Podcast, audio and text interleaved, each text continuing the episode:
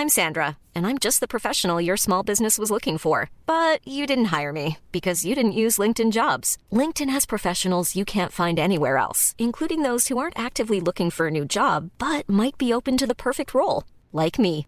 In a given month, over 70% of LinkedIn users don't visit other leading job sites. So if you're not looking on LinkedIn, you'll miss out on great candidates like Sandra. Start hiring professionals like a professional. Post your free job on linkedin.com/people today.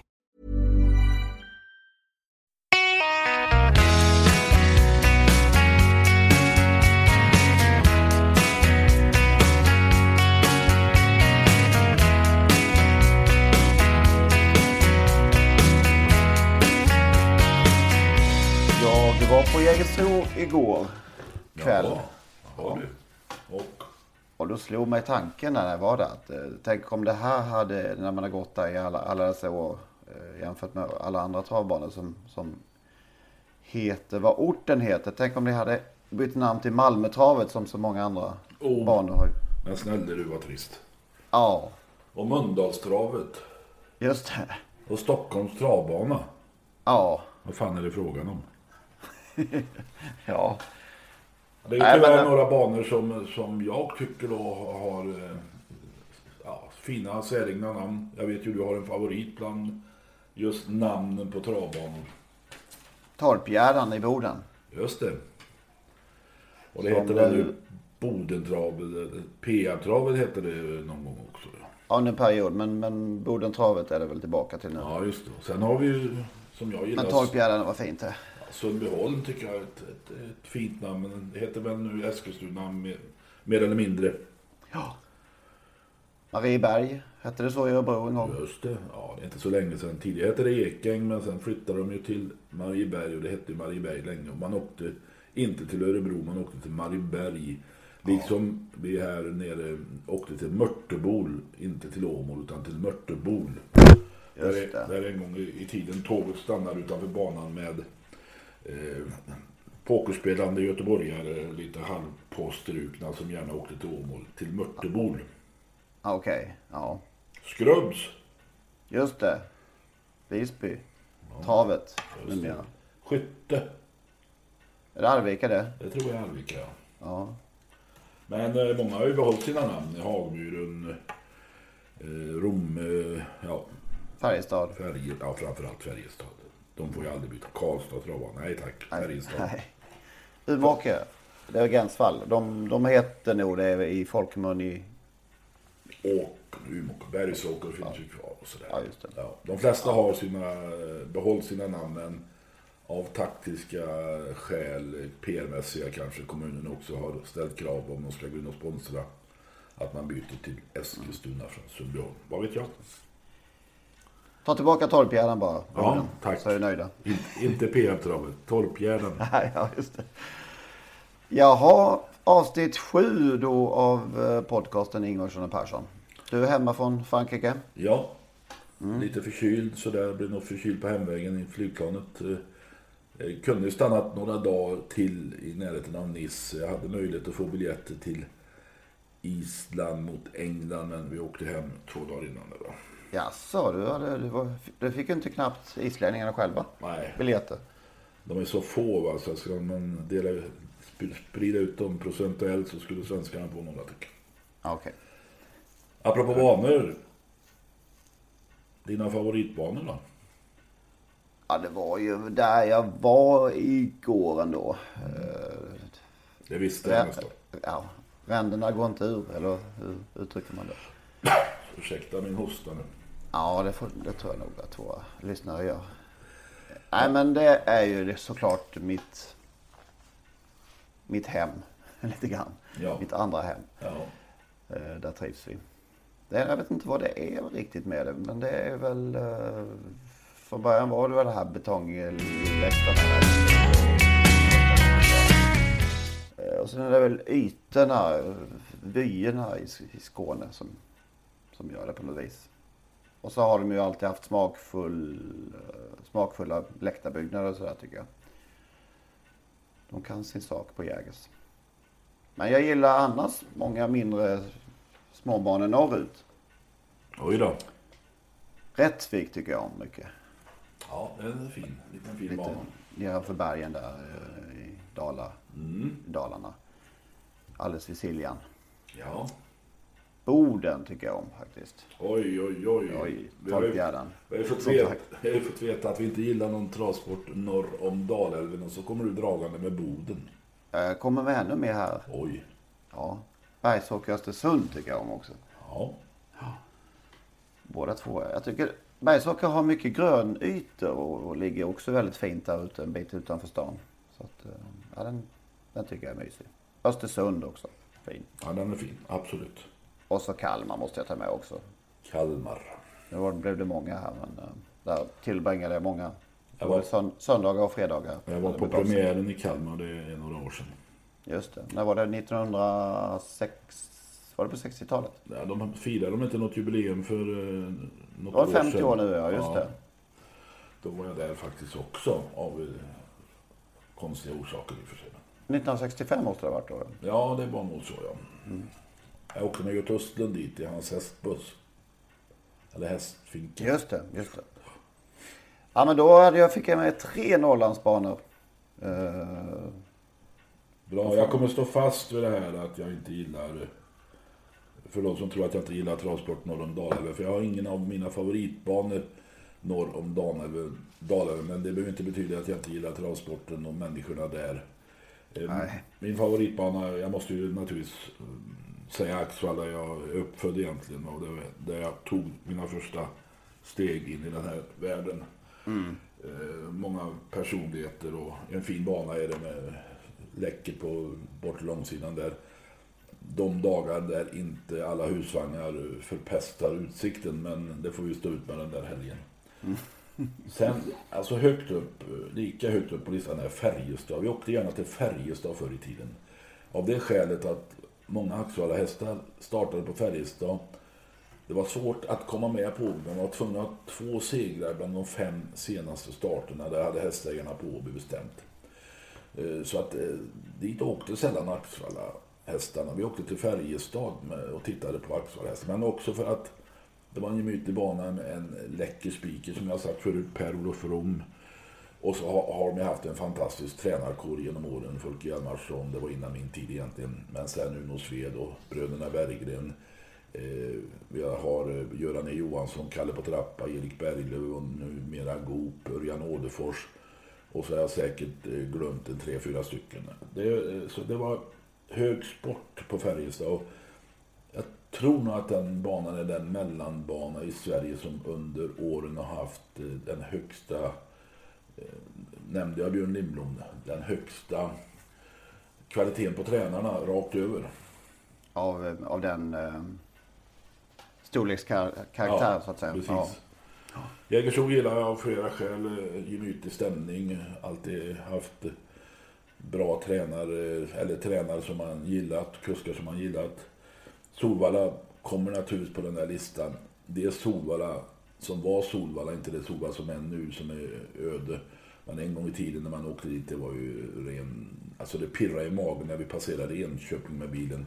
Vi var på väg att se de stora stjärnorna, bröderna Nordin, Stig och Johansson, Wallner, Lindstedt och allt vad de hette. Så det, alltså det var ju läckert att åka dit. Och det var ju nästan så att man kände att det var att gå på en EM-match i fotboll när man var på väg till Solvalla. Lite högtidligt varje Ja, gång. ja, så var det ju faktiskt. Årgäng platsar där också. Bland mina topp fem. En läcker bana som är fantastiskt naturskön. Och goda och glada människor som ofta värmlänningar är. Då. Så det, ja, det är mina fem, fem i topp i Sverige. Har du någon utländsk? Som du... Ja, vänster. Förresten, har du, eh, har du varit på alla svenska? Nej, Permanenta? jag har missat någon Skellefteå. Har aldrig varit det. är Säkert någon till. Skellefteå har jag varit på faktiskt, Ja. men inte Umeåker. Där har jag varit, ja. ja. Det är någon till, men jag kommer inte på den just nu. Utländska Vincennes är naturligtvis nummer ett. Eh, inte för att banan är särskilt läcker, men för sporten där. Men det finns en bana i Italien, eh, Montecatini, som jag gillade skarpt en gång i tiden av det skälet att ja, när det var mycket folk på banan. Det var, de hade en restaurang, en uterestaurang precis vid målningen, där man kunde sitta och äta gott och till och med ta ett glas vin. Så att, den, den var läcker, men sen dess har jag varit där någon gång och det var ju öde, va, nästan nedlagt. De håller väl på än, men det var en tom betongbunker. Ja, men de är ju nog visst de här lite mindre banorna på italienska ja, landsbygden höll jag på att säga. Men det är väl en, är det en 800 meters bana? Ja, jag tror det är det? Ja, de är ju, de, ja, ja, de är gemytliga. De kör hela sommaren i alla fall, så kollar jag upp. eh, Okej. Montecatini. Som ligger i Toscana mellan Florens och Viareggio. Just det. Den i Monte Giorgio i, i landskapet Marche är ju fin också. Där, jag vet inte om du har varit där någon gång? Ja, och kommunloppet. Jag har varit på kommunloppet några gånger och det är ju ett fantastiskt lopp. eh, Där man då blir bjudna, bjuden på fest där på kvällen i någon av de här kommunerna som är med. Och jag har länge funderat på det att ingen svensk bana lyckas eh, ta upp den där tråden med ett kommunlopp. Det borde finnas banor som ligger med ett antal, framförallt Axvall här som ligger med ett antal kommuner runt omkring sig. Att man hittar någon variant av det. Men det är ingen som har orkat med riktigt. Ja, just det. Men där Monte Giorgio där man startar där borta i Tarmen, i rakbanan där borta i skogen. Ja. Ja. Ja, jätte, ligger jättefint också under Marques kullar. Du, om vi ska hålla på och prata om eh, läckra travbanor då får då är programtiden slut sen. För det finns så många läckra. Ja, kanske är så. Montecatini, som sagt. Vet du vem som är därifrån? Nej, en fotbollsspelare gissar jag. Elegante cigarrökande Ja, fotbollsspelaren det. Marcello Lippi. Lipp, ja. Dyra cigarrer då ökar han. Ja, det gör han nog. Det tror vi. Vi förutsätter det. Inte lika kul var ju vår, den bild som vi presenterade häromdagen eh, på en eh, Spartan Kronos från Olympiatravet. Ja, det var ju lite förvånansvärt. Det är förbjudet att använda taggar, piggar, vad den är, i, i tummarna i Sverige. Det är det inte i Frankrike till exempel, men i Sverige är det ju det. Precis. Och där fanns då en liten eh, bit, läderbit, extra läderbit fastsatt på insidan av tummen och där var det tydligt att det fanns taggar på. Jag förstår inte. Alltså det måste ändå vara en grov chans, chansning för hade detta upptäckts, speciellt på Åby med sin ytterst eh, plikttrogne och noggranne vet- banveterinär så hade ju naturligtvis Konrad Lugauer å- fått ett, ett hyggligt straff, ett eh, rejält straff. Nu kan man uppenbart inte döma honom i efterhand med ett bildbevis. Vilket, Nej, det är, ju- om vi har förstått saken rätt så. vilket så jag det så. tycker är lite märkligt. Ja, Men det är inte vår sak att döma. Det det är det andra inte. sköta. Men ehm, ja, så man blir man lite ledsen över att ja, reaktionerna, in, ja både över det och att reaktionerna uteblir. STCs överveterinär eh, deklarerar ju tydligt att det här inte är bra och att det inte är acceptabelt. Men i övrigt har det varit ganska tyst. Och det där är väl inte helt ovanligt att man stoppar huvudet i sanden när det gäller lite eh, sådana här saker som kan få eh, djurväns, de här aktivisterna att agera. Då, då gör eh, travet gemensam sak att vi tystar ner det istället. Och det förvånar mig lite för att det finns ju ändå aktiva som är ivriga förespråkare av någon form av kod, code of conduct. Eh, Men nu är de tysta. Ja, Och media är tysta. ja, Ja. lite märkligt. Ja, det är lite tråkigt. I såna, ja, det är ofta i sådana här lägen som sagt. När det har vi upplevt tidigare när man har Nils Enqvist-fallet till exempel eh, när han åkte dit för anabola. Då, då var det ändå kuskar som stod på kö och ville köra hans hästar. I, Så var det ju. och ja, vi hade Olga en liten period när han var som mest eh, aktuell med sina dopingdomar. Eh, då var det också kuskar som ställde upp. Ja, ja det är tar lite, liksom inte ställning i sådana här lägen. Det tycker jag är lite tråkigt. Man vill inte såga av den gren man sitter på. Nej. Men vi får vara medvetna om att det finns ögon på oss ut, ut, från ett utifrån perspektiv. Det kan vara bra. Ja, visst, och det gäller ju för de aktiva att själva hålla rent Ja, visst. i första hand.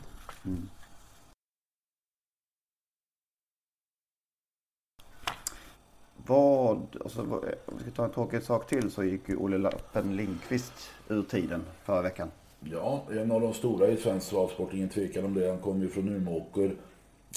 Var väl champion i Norrland några gånger. Alltså det var ju våldsam konkurrens där eh, uppe på den tiden. Stig Lindmark var ju den store. Det fanns ju Bert Johansson som vann i princip när han ville. Och det fanns ju Gustav Hallén och eh, Sigge Reuter och de här va. Men han tog ju sin pick och pack och flyttade ner till Stockholmstrakten och slog sig ihop med Gunnar Nordin. Där bildade popstall och hade ju stora framgångar med eh, Olle var ju själv också under några år med Spinon. Eh, Carl Min vann ju derbyt. Gotte Takstens vann eh, Sprintermästare. Och så minns jag Mikko Tilly när han var så våldsam i Åby Stora Pris. Och, och, och ah, var helt enorm. Tillys, Tillys finhäst Mikko Tilly. Mm. Eh, Olles har vi nog tillfälle, har jag läst, eh, att den bästa hästen har kört var ändå någon som han inte tränade utan han körde åt Stall Hans, åt Hans Svensson, Rita Lyngholm, det läckra danskfödda stoet. Som jag tror att Olle körde faktiskt i VM-loppet på Rosäter Raceway. Nåväl, okay. han var en av de stora. Slagfärdig, lite udda. Stig och Johansson sa i någon intervju att eh, han gick sina egna vägar och det var nog en bra beskrivning. Han gick inte i flocken. Han, han, han, Något exempel? Nej, det kan jag inte säga rakt av sådär, men, men han, han trodde på sina egna idéer va? Och, och var lite motvallskärring om man nu får uttrycka sig så. Mm. Hade bestämda åsikter i det mesta. Mm. Och gillar att spela kort? Ja, att spela. Ja. Eh, det berättas ju när han var på någon sån här V65-resa. De flög ju små plan på den tiden. Och, ja. och eh, när det, han låg illa till så han till piloten, nu får du göra en, en loop här så att spelet vänder. Okej. Ja, det var ju bra. Ja. Åkte du de där lillplanen någon gång? Nej, jag, jag åkte vi bevakade alla V65 på den tiden då jag var på Göteborgs-Posten.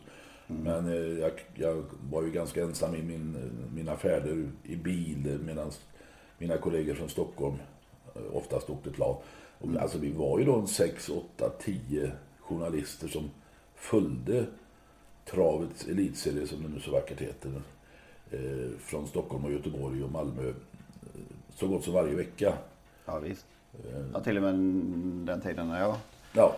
kom in i det så höll det fortfarande på liksom. Nu finns det, ja, det är väl travronden som följer hela cirkusen. I övrigt så är det eh, ganska tunt då. Va? Det finns ju inga tidningar som har egna journalister snart. Jag tror, finns det någon kvar alltså? Nej, det är väl... Eh, jag vet inte om Anders Engman är, är fast anställd av Nej, frilansare. Ja, frilansare. Jag skrev väl det någon gång att han var den sista. Men Micke på... Solberg tror jag är fast anställd ja, på just det. En, eh, jo, då, det finns säkert några på ja. de här. Eh, men Micke Solberg skriver lite hockey sådär också. Men jag tror inte det finns någon tidning som har någon hästsportjournalist anställd. Sen köper man ju mycket tjänster av tipsföretag och sådär. Mm. Tiderna förändras. Och det är så här att utrymmet i tidningarna nu handlar mer om spel, spel, spel, spel. Huvudlag, skor, det ena med det andra. Sporten har fått vika undan. Och där tror jag att svensk travsport har en mission att fylla. Att se till så att eh, hästsporten, travsporten eh, får mer utrymme. Man måste på något sätt se till att travsporten framställs på ett annat sätt än idag. Det, det kan inte bara handla om om eh, barfotakörning i huvudlag för att det finns ett stort antal människor som är intresserade av travsport som är mindre intresserade av spel. Punkt. Vi, vika över lite ja. Punkt. Eller vika tillbaka. Ja, punkt. Jag tänkte på det någon dag eh, faktiskt när jag tänkte på Stig Lindback. Det var jag tror det var tur att han, att han slapp jänkarvagnsperioden. Eh, perioden. Eller? Det kan nog vara så. Ja. Einar Johansson. Ja. De, de fanns i rätt tid i alla fall. Ja. Mm. Ja. Vad har vi mer? Såg du Bold Eagle häromdagen? Lätt joggande såg det ut som. Ja, herregud. Fick överta.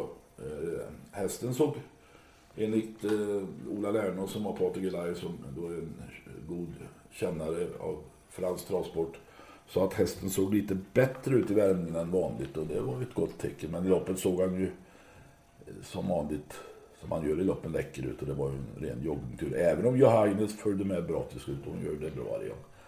Men det var liksom klungan där bakom. Det var... Ja. Man vill inte uttrycka det på det sättet men det var lite hugg och slag och, och, och, och Boldigel liksom svävade ja. fram.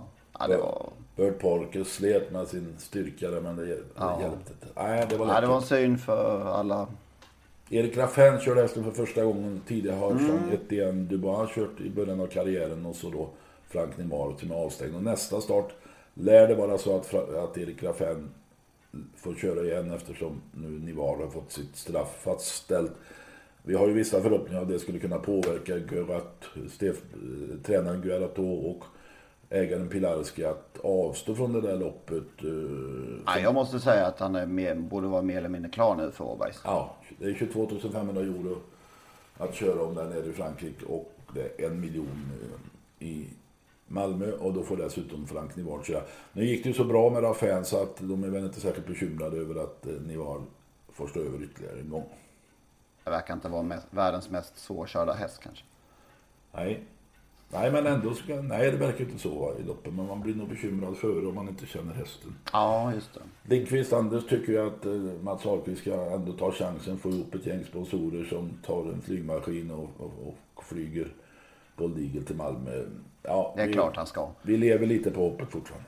Ja, vi höftar till med att han är klar tycker jag. Ja. Ja. ja. Vad... Du, apropå Bold Eagle, det finns ju hästar som vinner och vinner och vinner. Och vi har tittat lite på de här som har långa segerrader från debuten och häromveckan, eller förra veckan. Ja, precis. Så... men det var ju mycket fint trav i midsommar, midsommartiderna här. På fullsatta banor och, och mm. det var fint på alla sätt. Och där på, i Rättvik i lördags så dök ju en Robert Bergs Diamanten upp.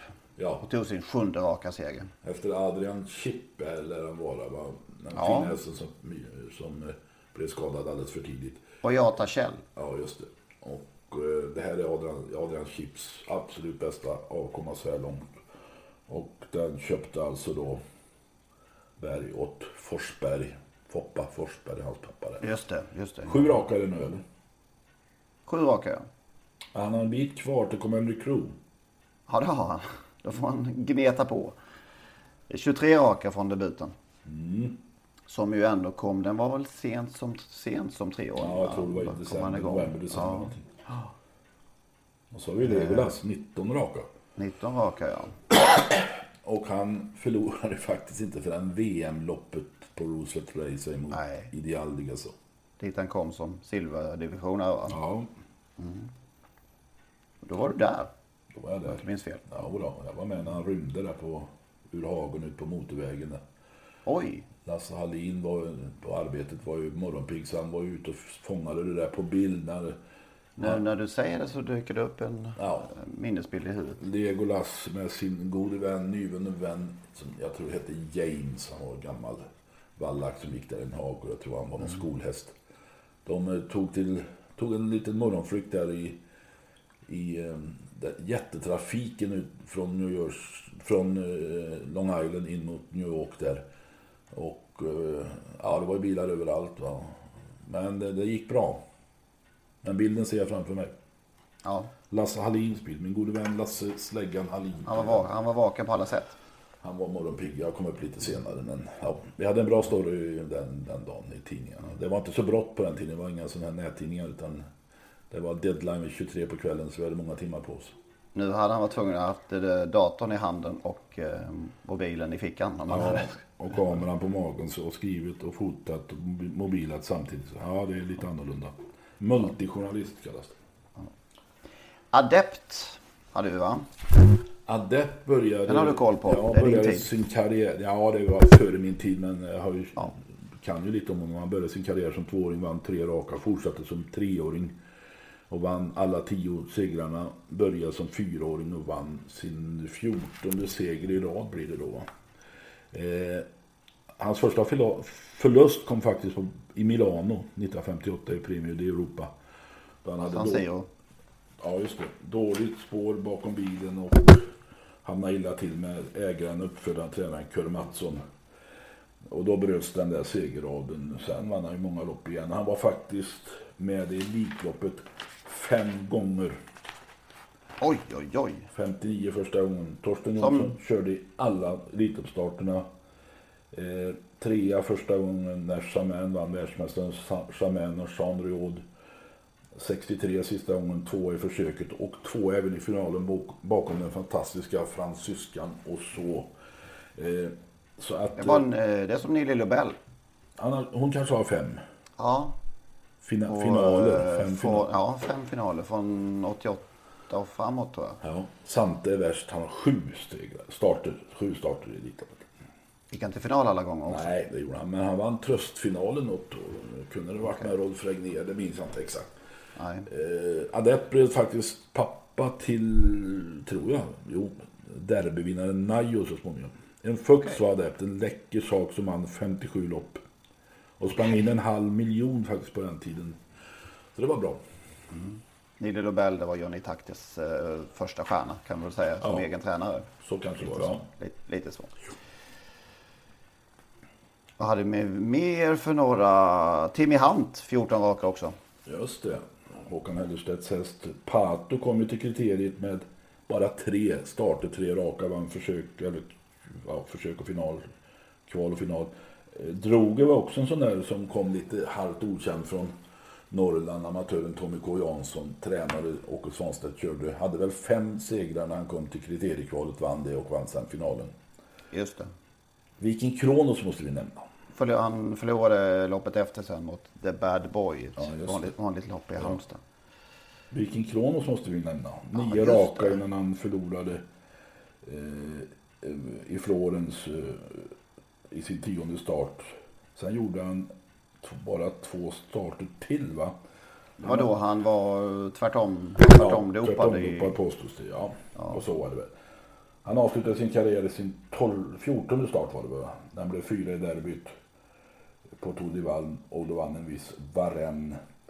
Eh, 14 starter, 12 segrar, sen var karriären över. Alltså, eh, eh, Viking Kronos var aldrig spelad till över 13 för 10. Han hade aldrig gett ett, alltså alla gånger spelat till under 1,40 odds. Apropå odds så har faktiskt Adept torskade har jag läst två gånger till spelat till 10 för 10. En gång körde, en gång körde Håkan Wallner. Okej. Det lät du lurig. Nej, det gör Nej. Nej. Kan vi. Commander Crow, när han förlorade där så var ju det, första förlusten var ju på målfoto i den där enorma upploppsduellen med um, Tritonsund. Stefan Hultmans. det kan man kalla duell. Ja, jäklar. Apropå det här med raka segrar så är det ett uttryck jag stör mig på så in i bomben. Att bygga staket. Det, det låter så vedervärdigt fult att bygga ett staket när man radar upp segrar, triumfer. Vad fan har det med staket att göra? Alltså den som har kommit på detta vansinniga uttryck borde skämmas. Och de här som använder de här Något så vackert som blir Ja, något så Så jag vedervärdigt. störs av varje gång och det står i texter och det sägs på tv och det sägs överallt. Nu ska han bygga ett staket. Vad fanken har det med detta Jag blir så trött. Det är en klyscha som borde raderas bort för alltid. Det borde faktiskt gå att använda ett bättre ord, ett bättre språk än bygga staket. Tack. Vad har du? Vad vill du ha för något? Det vet jag inte, men jag kommer inte bygga något staket någon gång, lovar jag. Jag hade förresten en häst som började, om jag minns rätt nu, Kalulu hette han. Sju raka segrar för Bosse Näslund. Alltså, oj. Det var på 80-talet där va? Mm. Han vann en silverfinal på Solvalla om jag minns Jag tänkte det, han är det väl på, på Rikstoton? Ja, ja, han vann många riksutlopp. Han började på Solvalla och slog eh, Pelle Einberg, fina hästar. Fler fina hästar just det loppet. Vad det, Eh, Kallblod då, Helgesolo finns det någon? han vann ju 20 lopp från eh, debuten. Men tror, i det officiella Ja, det står en tvåa där. statistiken så... För det var något, det var något avdelningslopp. Där den snabbaste tiden blev vinnaren av ett final och ett försök och finallopp. Okej. Och Så är... officiellt så förlorade han det loppet på tid. Jaha. Eh, Men deltog ju så att säga inte fysiskt i, Nej. i just och det är därför han har den där tvåan som treåring 1943. Okej, du har hittat så pass. Ja. Järvsöfax Ja. vann ju inte från början något. eh, han var ju, inledde inte sin karriär på särskilt lysande sätt. Men sen radade han ju upp segrar. Han hade 31 som, som flest. Men och, Han hade ju jättemånga segrar som någon plump och så jättemånga segrar. Det var nästan... Det var bara ett par, eh, en- någon två och någon tre emellan där. Annars kanske han Precis. haft hundra, jag vet inte. Men jag kan bryta in det. Vi skulle ju titta lite på, följa upp de här derbyvinnarnas avkommor. Maharadja och Joke Face. Och det kan vi konstatera att Mike DeMark vann ju försöket där till E3 stor favorit i finalen. Och så har vi den här Algot Sonett då efter Hilda Sonett. Eh, Maharadja Hilda Sonett är ju fantastiskt eh, spännande stam. Som ju också vann ett E3-kval.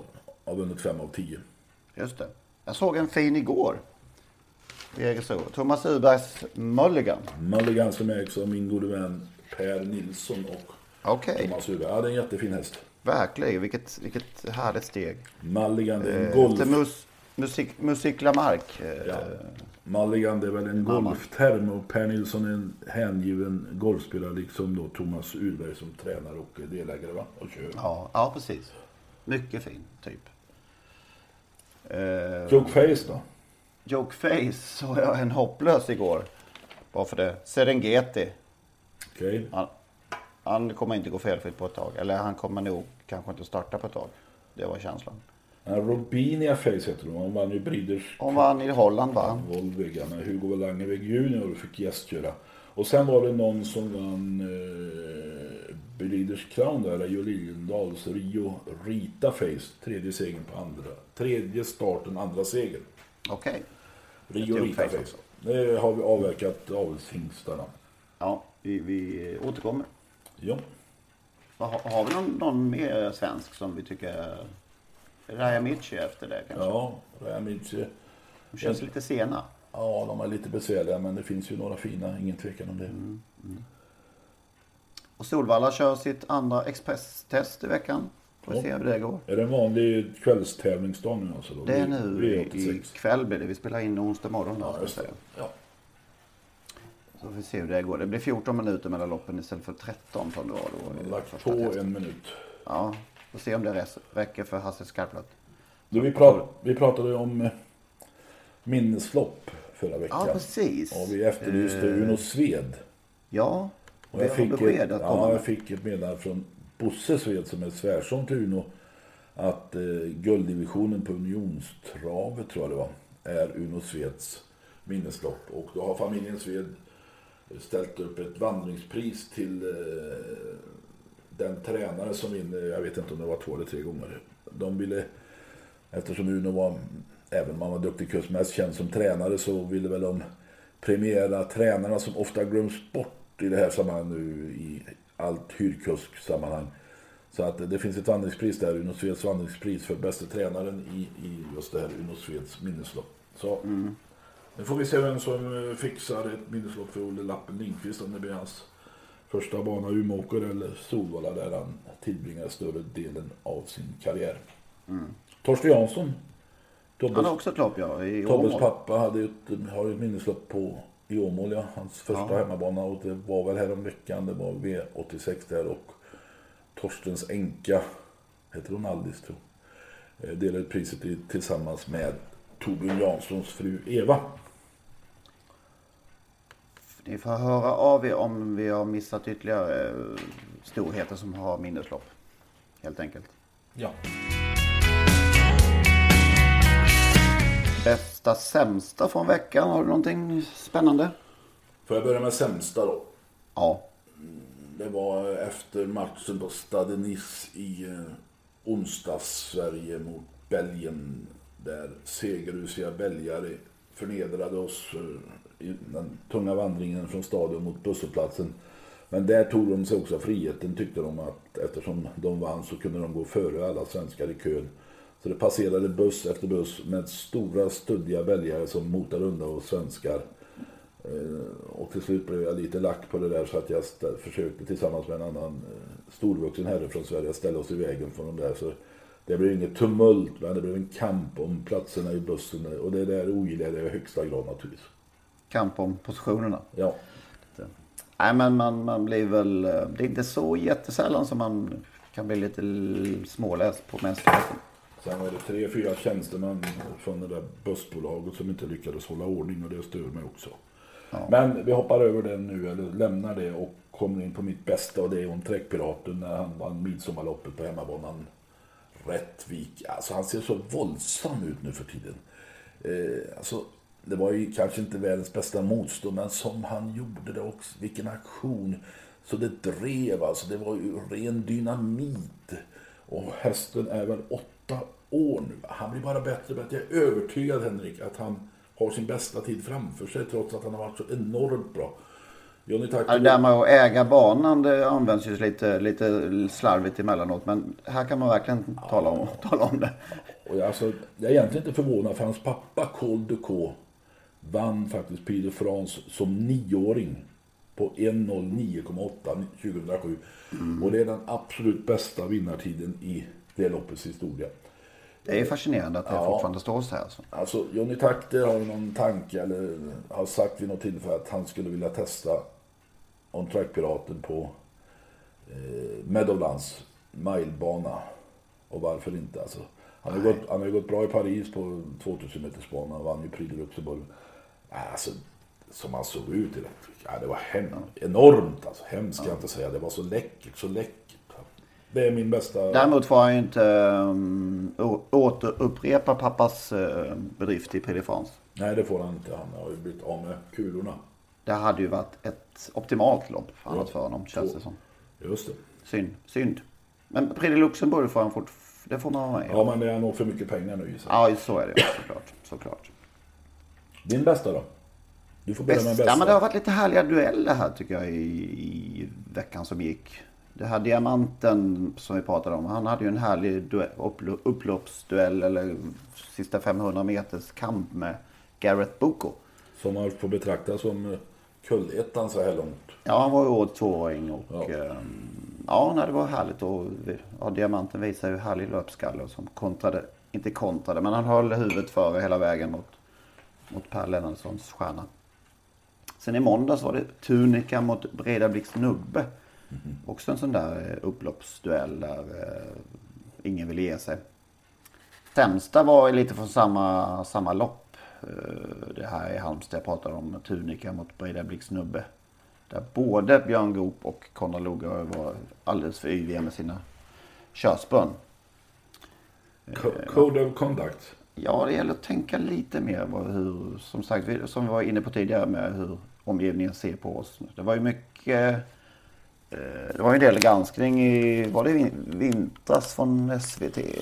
Mm. Som uppmärksammade till exempel drivningarna och eh, eh, ja. Och det var många som hade synpunkter på att det framställdes på ett konstigt sätt. Men, men det finns ögon på oss där ute. Då får man kanske tänka sig lite mer för. Så det såg inte så, så inte så trevligt ut. Båda fick 2000 kronor i böter och avstängning. De här böteslapparna de struntade med. Jag tror man skulle faktiskt byta till lång, lite längre avstängningar. Då skulle det få bättre effekt. Mm. Nu fick Björn Goop tre dagar och Konrad fem dagar. Så det borde vara... 15 dagar så slutar de att driva. Ja. Och slutar alla driva då tävlar, tävlar man ju faktiskt på lika villkor. Ja. Känns det som. Lite, ja. Tänka oss för lite mer tycker jag. Det var det. E3-finalet till helgen. Har du någon pirrad i magen? Nej, jag kan inte säga. Det är svårt att hetsa upp mig och det var ju ganska symptomatiskt. E3-försök. Det var väl 1100 åskådare så tomma, tomma, tom restaurang på Bergsåker. E3 är ju ett fantastiskt lopp för hästägarna och tränarna och kuskarna. Det är stora pengar att köra om. Men jag har lite svårt just nu att, att hetsa upp mig. Alltså. Ja, det, det är nog det storlopp jag också känner minst för. Och det här första E3 känns det som många står över och just att åka till Bergsåk. Alltså Collini hade nog eh, kanske en häst bara. För att ta ett exempel. Jag vet inte mm. om man... Eh, varför det har blivit så riktigt. Men det kommer lite i skymundan att köra kval en måndagskväll lite sådär. Ja. Man bör... Ja, nej, kanske. Jag har ingen lösning. Det är, det är ett jättebra lopp för, för många ut, trots att det, eller även om det inte hetsar upp oss allt för mycket. Nej. Nej, men två som inte är med till exempel då är ju Diamanten och Rushmore Face. De som har kanske övertygat mest av. Garrett Bocco. Nej, just det. Precis. McDemark lär väl bli klar favorit. Ja, jag har läst eh, flera experter har sagt att han förlorar finalen. Och eh, det kanske är så. Jag har ingen riktig koll på vem som i så fall vinner. Det bör, brukar bli något härligt skoryck och jänkarbiker och någonting nu på någon, på någon konkurrent. Så. Ja, det kan vara så. Ska vi bjuda på någon vinnare vi brände sist? Ja, vad det gör det. Ja, jag hade någon idé också som hoppade i ledning så att... Ja, det var Harry ju som inte hade Ja, Harry, ja, det var, ja. Jag kände, ja nej man ska inte säga någonting. Men eh, ja, det var dumt helt enkelt. Ja, det räckte inte riktigt. Det, så, det, var, ett, det var ett dåligt tips kan vi säga. Ja, det var och vi var inte ensamma. Alla föll för Harry det sista. Ja. Jag tror Amur Boko vinner på lördag. Stejloppet där som ingen Stejlopp. kände till. Jag pratade med Joakim Löfven en kortis och han var förvånad över hur ett sånt lopp med så hög prissumma samlade så pass. Ja, det- var inte det bästa loppet vi har sett. Det var precis som att ingen hade upptäckt det, det där fina loppet. Tränarna är jätte, många tränare är jätterädda för att anmäla över lång distans. Okej. Tyvärr är det så. Men Du tror att han tuggar ner eh, Alfas da Vinci? Ja, han följer den i rygg och så blåser han förbi på upploppet. Tack Okej. för det. Ja. Och så tror vi väl att eh, White House Express tar det. Ja, den vinner igen. Bygger vidare staket på ett staket. Oh. Förlåt. Så att Åby, Åby fyller 80 också i... i Firas på torsdag alltså. Ja, imorgon och, blir det. Med några godingar där som är med och kör i något nostalgilopp. Klacken Landell, Slappen Magnusson, Peter Norberg, Jörgen Wickman, Bosse Tomasson, Hasse Ritz. Walter Olof hade ju en bra häst i tiden, kommer du ihåg den? Salvation. Salvation ja. Och så har vi Per-Gunnar Gustafsson, Stuga. Som var en lysande kusk. Han var faktiskt på väg, tror jag, att bryta Olle Goops dominans i kuskligan 1987. Han ledde på hösten med ett ganska stort antal segrar. Kanske att Olle hade varit borta av något skäl under det Vad året. säger du? Har Ja. ingen minne av alls. Men han blev tvåa per Gunnar för att eh, han störtade med en häst, eh, kommer jag inte ihåg vad han hette, det är ett lopp där och bröt handleden. Sen kom han aldrig, han gjorde något försök till comeback men kom aldrig tillbaka. Eh, Det var en stor kusktalang faktiskt. Eh, Det var lite synd att han försvann. Dä- Däremot saknar jag P.O. Pettersson som inte är med eh, och han är lite, lite sådär han vill inte gärna synas i offentligheten så han är inte med och kör. Det är lite synd. Det är en av de stora genom tiderna på Åby naturligtvis. Just det. Lovely Godiva vunnit. Ja, jäklar. Jag har en lite rolig, rolig historia där från eh, tid på, eh, jag vet inte vilket lopp det var. Något, kan det ha varit Prix de France han var tvåa i? Ja. Hon, hon. Ja, hon vann väl Prix de France till och med. Ja, det var då. Hon var tvåa, hon var tvåa i Prix d'Amérique. Det kanske var efter det då. Eh, Min eh, gamla kollega på travbanan Ola Lernå var utsänd. Och det började väl bli lite ont om tid och eh, undrar om det inte regnade också. På den stora stallbacken på Vincennes. Och han skulle få tag på P.O. Pettersson. Och få en kommentar efter loppet. Det började väl närma sig lämningsdags och han blöt i håret och lite svett om ryggen. Så jagade han efter P.O. Pettersson på dessa stora ytor på Vincennes. Och till slut efter allt slit så fick han tag, tag på honom. Han var på väg från banan i princip. Ja. Och eh, ställde frågan då eh, lite hetsigt hur, hur, hur, eh, vad han tyckte om sin häst. Hon var normal. var det enda han sa. Jag hade lovat TV-sporten att fixa P.O. Pettersson som bisittare i något Prix d'Amérique när Bosse Hansson skulle referera. Och P.O. hade väl lovat, men han dök aldrig upp. Eh, Han struntade i det. Han, han ville ju, han var lite sådär, han ville han skydda offentligheten egentligen. Och han eh, blyg eller vad han Ja, liksom- ja det, kanske, det kanske ligger något där. Men han, han, han var inte den där, eller är inte den här personen som gärna vill synas och höras. Så Vad är han han, bakom kulisserna då? ja, han är ju en god, god göteborgare.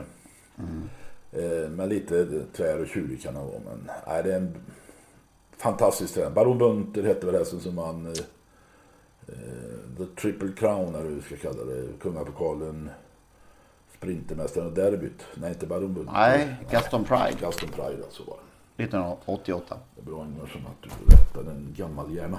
Ja. Det var ju kanske inte den bästa årgången men eh, Skitsamma. Segrar, segrar, segrar. ja. Ja. Han var härlig, Gaston Pride. Nu är vår tid ute. Det är den faktiskt. Vi avslutar med, och det stod faktiskt Åbyfältet om vi ska sy ihop säcken här på, på eh, omslaget på programmet. Det blev jag glad Så över. hette det och det är när man ringde till Åbyfältet, eller Bengt Simpson. Åbyfältet Bengt Simpson. Ja, Som kallades för Secret Simpson. eh, Han var väldigt Alltså. hemlighetsfull och skulle han berätta något så viskade han gärna och när man kom in på hans kontor Kom in här Lennart ska jag berätta en grej för dig. så stängde han omsorgsfullt dörren om oss så att ingen annan skulle höra vad vi pratade om. Mm. Där lämnas ståtfyllen fältet. Mm, just det, han var ju många år ja. referent och den första referenten på Åby, kanske till och med i Sverige, men bland de första i Sverige. Apropå referenter, Bosse Blomqvist eh, glömde vi kanske nämna förra veckan, och han blev lite tvär på sig har förstått. Han var ju under många, många år på, på Solvalla och även på Mantorp och, och på sitt sätt en föregångare var också refererade i tv under många år, eh, Tips Extra-loppen där va. Precis, han och Thomas Simpson delade väl på, ja. på uh, Tips Extra-vintrarna. Så var det. Så det är en röst vi känner igen. Nu är vi på övertid. Åbyfältet, vi avslutar där. Ha det gott. Vi hörs nästa vecka. Ja, hej. hej.